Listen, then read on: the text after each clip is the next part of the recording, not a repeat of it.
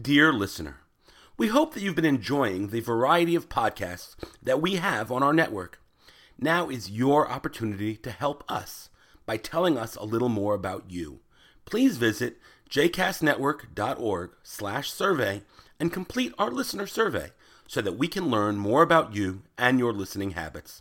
Again, please visit jcastnetwork.org/survey. Thanks so much. You are listening to A Taste of Romemu, a JCast Network podcast. For more information about Romemu, please visit romemu.org. For more information about the other JCast Network podcasts and blogs, please visit jcastnetwork.org. Oh, it was so great this week on Wednesday night. We completed the Spark series, which is a, an annual series of dialogues between myself and, and various thought leaders from different traditions. We, we dedicated that in honor of my Rebbe, Reb Zalman Schachter Shalomi, whose mind and heart were very wide, very broad. He could have a conversation with a Sufi monk and with a Trappist monk, and also a conversation with those in the world of intellectual, academic scholarship. I mean, all across the board. And so it, it's perfect. Sparks. We, did, we dialogued with Judith Plaskow this year. We had a conversation with Jay Michaelson, Joy Ladin. So the final one was with the woman I mentioned earlier, the, the great Jubu, although she doesn't want us to call her Jubu, she doesn't like hyphens. So the great Bubi, the grandmother of, Buddhism, of Jewish Buddhist world, uh, Sylvie Boorstein, was right here. She said so many amazing things. And one of the things she said really invited me to a deeper understanding of a teaching from the Hasidic tradition on this weekend's weekly wisdom on the Parsha. So here's what she said. She said that most people think of karma, the word karma has become so popularized, right? Karma, my karma means my fate, usually. That's the way people usually, uh, my karma, ah, I have bad karma, good karma. She said karma is just the Buddhist way of saying the way of it, the way things are the natural progression of cause to effect to cause to effect. This, right, this linearity is karma, karmic lines. And I'm in a karmic line. I'm in a karmic state of mind, you know. Karma is the way things are, she said. It doesn't have a taste, it doesn't have a quality, it doesn't have a good, bad. It's just the natural consequences. One would, might call it a kind of spiritual determinism. The way things have been or the way they're going to be based on certain causes, certain conditions. Unless something were to interfere in some way, it's just the way it's going to be. And she said that as a way into a place of compassion. When something arises in the mind or in the heart that is painful, that is difficult, that is an annoyance or, a, or something that we're working with, a knot, she called it, some kind of mind Mobius strip. Or maybe in the heart there's a flutter of pain. And the immediate desire is to judge that. How can I be so angry? How can I be so jealous? How can I be so envious? How can I be so sad? How can they be so stupid? How can, whatever the mind, right? She said, in that moment, you meet whatever arises in the mind and heart with compassion because it's just, that's the way the mind thinks. If you were to track that thought to a previous cause, it would just be the way of it. And this, of course, in a way, this is a kind of spiritual determinism that might, I'm sure some of you thinking, well, where's free will and all of that, right?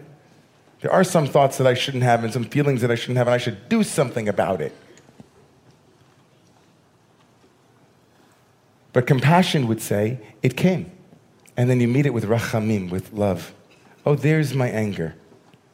As she quoted a beautiful quote, she said, in, a, in the Verdi opera. You can go watch this, by the way, after Shabbat or sometime during the week. So there was a, she went to an opera, a Verdi opera, and one of the characters was singing in very dramatic aria, right? And the words, which she could not understand, but she was reading the subtitles, like the, the, the tenor was going, Anger is arising in me, right? She didn't do that whole thing, but she she loved that. She said that was a Buddhist moment. Noticing that anger is arising in me, conditions have set this moment as such, and here it is. Not anger is arising, how could I be angry? But here it is. Here it is. Karma is the will of God. That's what she said. Karma is the Buddhist way of saying that's Ratzon Hashem. That is God's will. The way things are.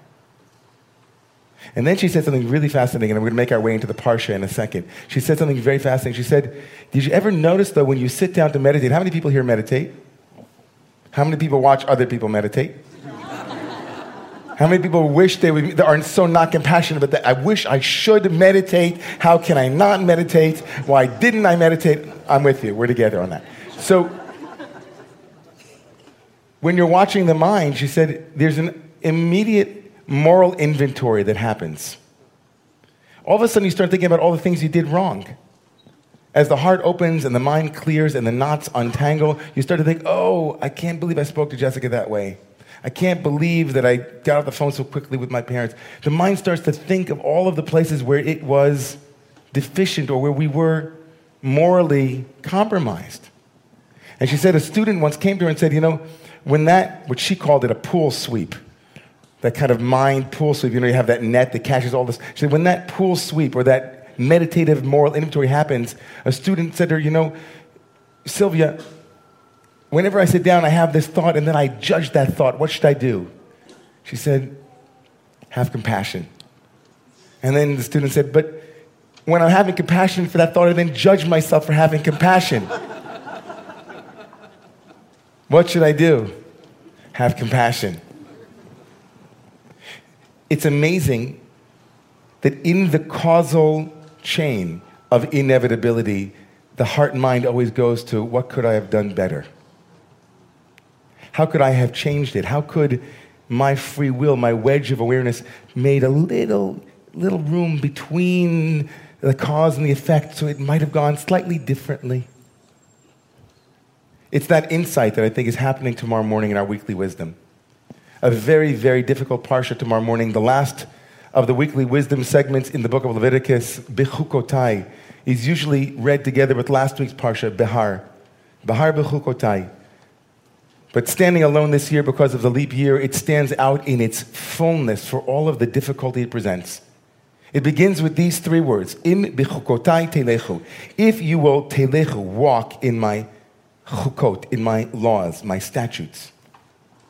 That word im acts as a conditional phrase of kind of a covenantal agreement. If you will, then you will. Right? Anybody ever study behavioral therapy with kids? Right? If this, then that. If you will walk in my statutes, the Bible says all kinds of things will come your way. The promise of rain, the promise of abundance, the promise of physical and material wealth. You'll never have to worry. You won't have to work no more, right? If you were a rich man, that's this is it. If you keep all of the Torah, all of the chukot, then and then the Torah though says what will happen if you don't keep them. And it begins to list what is called the tochacha, the rebuke. This will happen and that will happen. All of the most ugly curses you could possibly imagine. They are so ugly that in temples around the world for over a thousand years, those curses are not read out loud. They are read in hushed tones, sotto voce. We don't say the curses out loud. Now, one way to work with that, of course, is to say that that's really the way it works in the world, everybody. If you are good, the simple calculus of good will then receive good. You could try to bend your mind into that, but the rabbis couldn't allow that. Their experience, their experience, their own lived reality was such that they said that can't be the way of it. We see good things happening to bad people and bad things happening to good people. It can't be that easy. And later on, they said that essentially what the Torah is saying tomorrow morning isn't all of the specific blessings and curses that will happen if you are good boys and girls. That's an old God, and the rabbis in the Kabbalah threw it out. They said, tomorrow morning, is a conversation about nothing, right? Nothing less than karma. If you will walk in these statutes, the Kabbalists say doesn't mean necessarily all of the commandments of being an observant Jew. That's also true for them. But it means for them, if you will engrave, the word chukot means to engrave, if you will engrave the way of it, if you will engrave a posture towards reality that accepts what comes your way with compassion, if you will grow by receiving what is given and saying, oh, there it is. Telechu, you will grow, you will evolve, you will develop, you will become greater, right? Greater at the game of being compassionate human beings. A Hasidic teacher took this teaching one step further. Mordechai Leiner of Ishbitz said that the word im, which means if you will, doesn't just mean if you will do these things.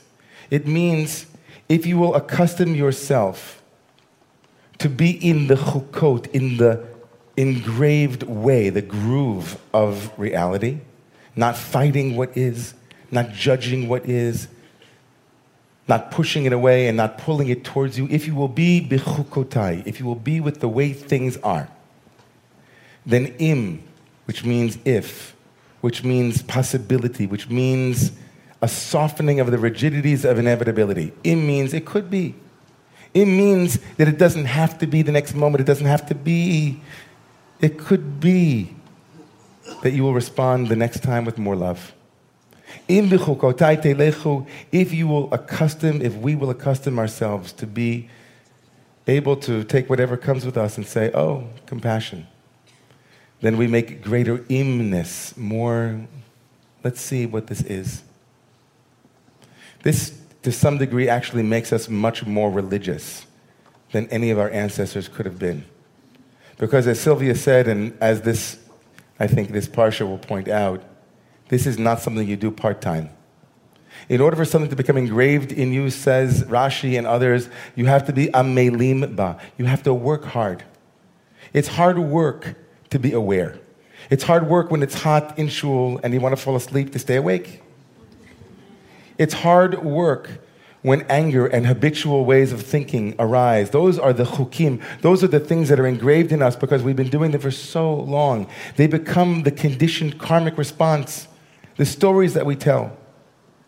You could sit here on Wednesday night with Sylvia Boorstein and Rabbi David Ingber and hear all about how loving and compassionate one should be, and the next night, or maybe the next half hour, it comes up again.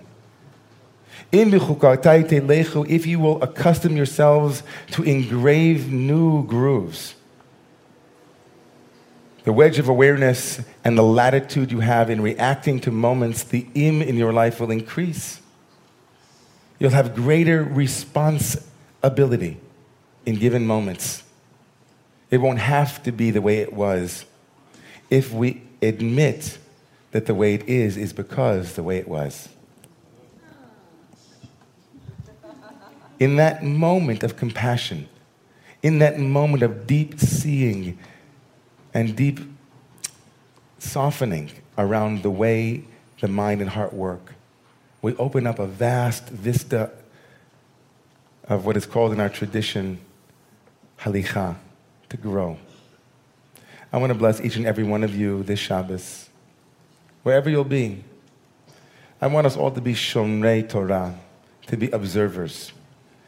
Those who meet whatever is given, whatever karma comes our way, whatever line of inevitability comes our way, with a moment, a pause of compassion a deep inhale and exhale, a spaciousness before we decide how to react, what energies to galvanize, what thought patterns might be the most useful, the most utilitarian, the most upaya, skill for, for being in the world. On Wednesday night, I'll end with this. A number of people said, But Rabbi, what about when I think about Israel? Rabbi, what about when I think about my landlord? Or I think about politics, or I think about all manner of things that really get us going. And you know what Sylvia said? Sylvia said that if we can stay in a place of compassion, we will have a greater access to skillful means, the right chukim, the right laws, the right structures that are necessary for building a better world. With compassion and with love, we build a better world. With compassion and love, we can seek justice. With compassion and love, we can know what it is that needs to be in the next moment. So take a moment tonight as you leave the shul, maybe even now, and say, I pledge allegiance to be as aware as I can possibly be. And when I'm not, I'll have compassion.